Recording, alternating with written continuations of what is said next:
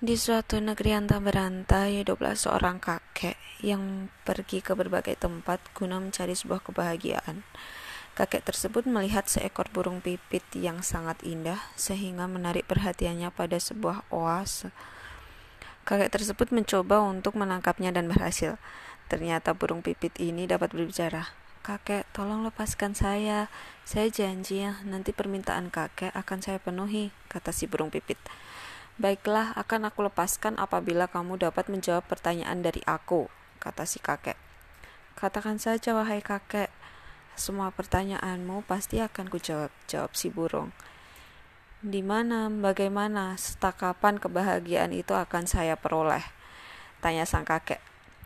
Pertama, jangan pernah percaya kepada siapa pun selain Tuhan. Kedua, Kakek jangan terlalu berharap kepada sesuatu yang kakek sendiri tidak sanggup untuk melakukannya. Dan ketiga, jangan sesekali menyesali masa lalu. Jawab sang burung dengan penuh jelasnya. Karena merasa puas dengan jawaban sang burung, akhirnya sang kakek melepaskan burung pipit tersebut. Akan tetapi, begitu lepas oleh sang kakek, burung pipit tersebut meledek kakek tua tersebut. Dasar kakek bodoh, kata si burung. Seandainya tadi kakek tidak melepaskan saya, maka kakek akan saya berikan telur emas. Setelah mendengar jawaban si burung, sang kakek merasa sangat menyesal dan berusaha untuk mengejar si burung tersebut.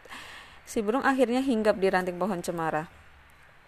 Karena merasa penasaran, kemudian sang kakek berusaha untuk memanjat pohon cemara, dan kemudian dia terjatuh dan pingsan.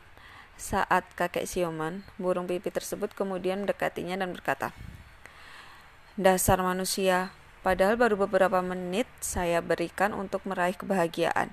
Namun sudah lupa aja. Kakek ingatkan tentang apa yang tadi saya katakan. Kakek jangan percaya kepada siapa pun selain Tuhan. Dan saya kan hanya seekor burung. Kenapa kakek mempercayai saya? Kedua, kan tadi sudah saya katakan, jangan berharap akan sesuatu yang kakek tidak dapat melakukannya.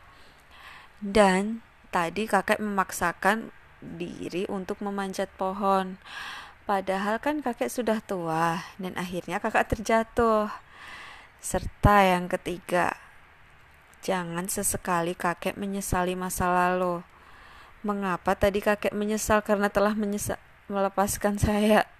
Lanjut si burung sambil terbang ke angkasa meninggalkan kakek tua yang hanya diam termenung dan akhirnya si kakek pun sambil termenung di bawah pohon sambil mengingat-ingat perkataan si burung.